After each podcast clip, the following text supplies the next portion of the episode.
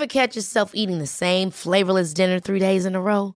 Dreaming of something better? Well, HelloFresh is your guilt-free dream come true, baby. It's me, Kiki Palmer. Let's wake up those taste buds with hot, juicy pecan-crusted chicken or garlic butter shrimp scampi. Mm. Hello Fresh. Stop dreaming of all the delicious possibilities and dig in at HelloFresh.com. Let's get this dinner party started.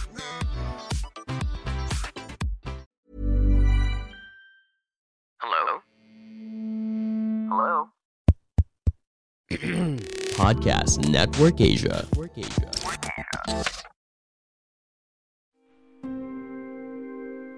Hai, sekarang kamu lagi mendengarkan Loversation, Love in Conversation. Di podcast ini ada banyak cerita tentang mereka yang gak bisa mengungkapkan perasaan mereka secara langsung. Jadi kalau kamu salah satu dari mereka, jangan ragu untuk mendengarkan podcast ini sekarang. Loversation juga didukung oleh Podcast Network Asia dan podmetrics.co. Jangan lupa ya kunjungi website mereka.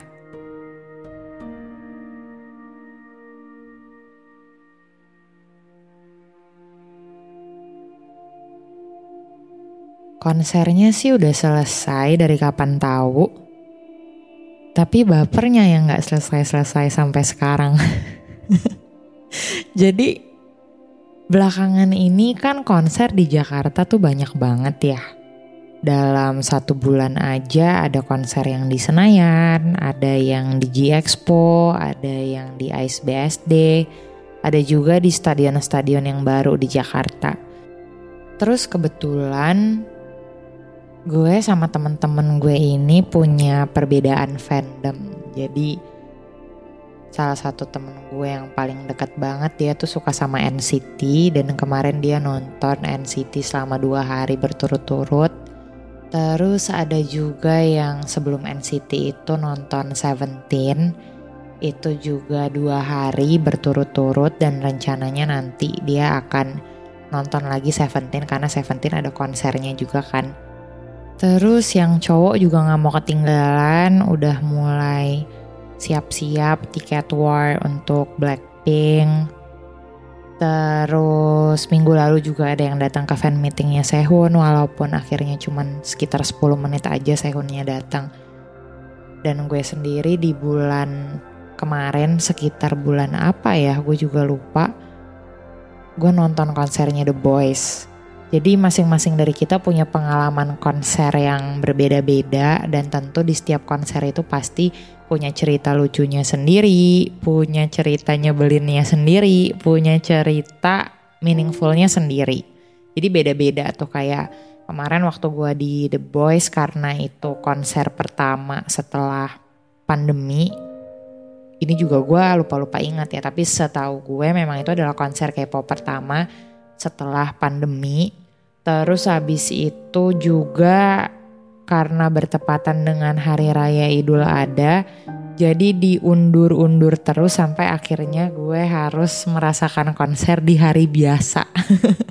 jadi gue tuh ketika uh, konser ngantri untuk masuk ke venue-nya gue sambil meeting karena itu ada meeting kantor yang nggak bisa ditinggalin gitu. Jadi adalah cerita-cerita lucunya. Temen gue juga yang nonton The Boys bareng gue. Dia juga lagi sakit tuh dalam keadaan sakit tapi pada saat itu sakitnya sakit pinggang gitu ya karena memang dia lagi nggak enak badan. Pada saat itu pinggangnya sakit banget terus dia tetap harus nonton konsernya karena nggak bisa refund tiket dan juga nggak bisa dijual juga tiketnya terlalu mepet. Karena harinya juga banyak ya yang cancel karena harinya tuh weekdays gitu. Jadi ada aja ceritanya. Terus temen gue yang nonton NCT kemarin juga ada juga ceritanya. Karena seperti yang kalian tahu NCT uh, concert The Jakarta itu di hari pertama kan memang sangat disayangkan harus uh, diselesaikan sebelum waktunya gitu kan dengan masalah-masalah terkait yang gue juga nggak mau mention di sini. Kalian semua juga pasti udah tahu di sosial media seperti apa Seventeen juga dengan keseruannya, dengan drama-drama beli tiketnya yang susah gitu. Terus abis itu juga banyak yang jual dengan harga yang tinggi banget. Terus ternyata gak lama lagi ada lagi konser Seventeen gitu. Jadi ceritanya banyaklah macam-macam yang kita tuh nggak akan pernah lupain dan akan kita bahas lagi mungkin kalau kita nongkrong bareng-bareng tahun depan atau bahkan dua tahun lagi dan tahun-tahun setelahnya. Cuma hal paling menarik dari konser adalah sesuatu yang disebut dengan post concert depression. Karena tadinya gue nggak merasa itu akan terjadi pada gue, tapi setelah gue dua tahun nggak ikut konser, terus habis itu gue datang ke konser dari sebuah boy band yang memang gue suka banget member-membernya udah pengen gue tontonin dari kapan tahu. Terus habis itu akhirnya gue bisa nontonin mereka di depan mata gue dengan banyaknya orang dengan euforia konser itu. Pulangnya dan berhari-hari bahkan berminggu-minggu setelahnya dada gue hampa banget. Jadi gue merasa wow apakah ini yang disebut dengan post concert depression ya? Karena setelah konser itu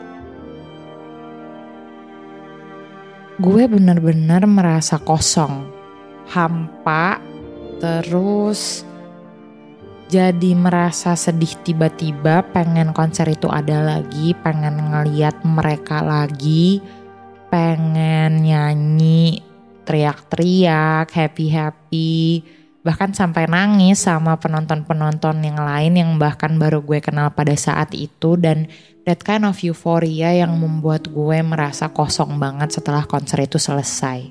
Jadi beberapa hari setelah konser itu gak ada lagi di Jakarta, jadi membernya udah pulang, terus abis itu juga euforianya udah diganti dengan hal lain yang comeback lah yang ada konser dari grup lainnya lah ada berita ini berita itu.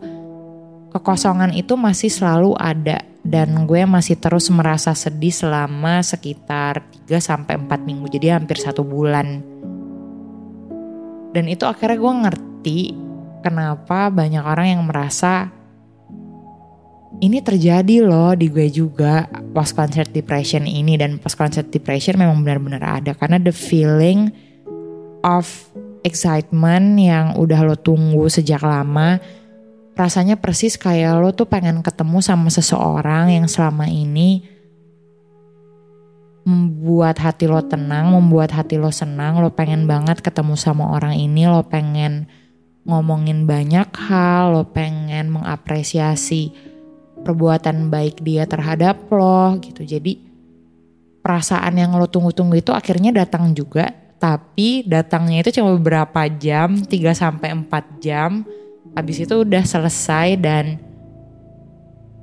we wonder kapan ini bisa terjadi lagi gitu. Jadi pertanyaan-pertanyaan itu yang muncul di kepala, aduh kapan ya gue bisa nonton konser lagi gitu. Jadi itu make sense banget ketika ada seseorang yang apabila dia punya rezeki lebih, misalnya dia udah nonton konser di satu kota, misalnya di Jakarta, terus misalnya di minggu setelahnya itu ada konser di negara lain, kalau dia ada rezeki dia pengen banget datangnya itu lagi karena that feeling tuh beneran ada, beneran yang aduh gue pengen nonton lagi, gue pengen sehappy itu lagi gitu. Karena perasaannya benar-benar sangat menyenangkan dan bayangin ya setelah dua tahun nggak bisa konseran nggak bisa having fun sama teman-teman yang punya interest sama kayak lo akhirnya dikumpulin lagi di satu tempat selama 3 sampai 4 jam tapi setelah selesai ya udah gitu. Jadi ngerti gak sih Makanya uh, setelah itu setelah gue dan teman-teman gue juga sangat merasakan post post concert depression itu dan kebetulan juga konser yang kita datangin biasanya berbeda-beda.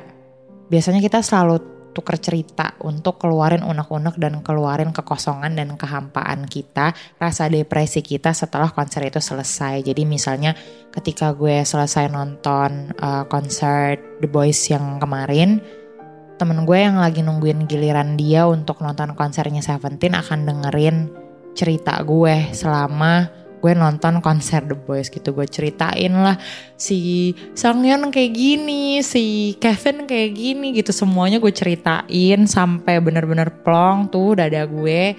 Nah terus gantian setelah konser Seventeen hadir dan dia yang merasakan si post concert depression itu tinggal dia yang angkat telepon ke gue untuk cerita gila waktu itu si Minggu kayak gini gini gini. Terus akhirnya dia nangis, gue juga nangis, teman-teman gue yang lain juga nangis. Yang NCT kemarin ceritanya sampai heboh banget karena banyak banget ya yang perlu diceritain walaupun menurut gue lebih banyak kocaknya ya gitu. Jadi kita menceritakan semua itu dengan hati yang senang tapi campur aduk juga dengan sedih, ingin datang lagi, ingin uh, tergugah lagi buat ngumpulin duit supaya bisa nonton di konser-konser yang lainnya.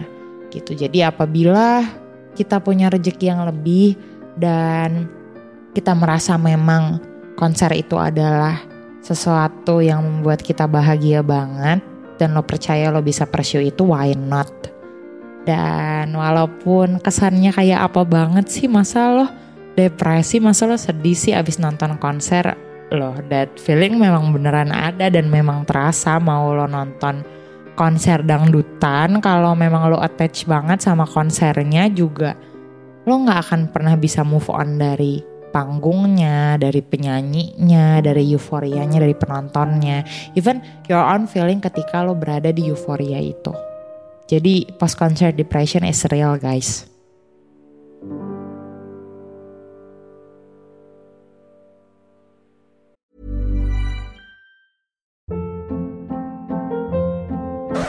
Hold up. What was that? Boring. No flavor. That was as bad as those leftovers you ate all week. Kiki Palmer here, and it's time to say hello to something fresh and guilt-free. Hello Fresh. Jazz up dinner with pecan-crusted chicken or garlic butter shrimp scampi. Now that's music to my mouth. Hello Fresh. Let's get this dinner party started. Discover all the delicious possibilities at hellofresh.com.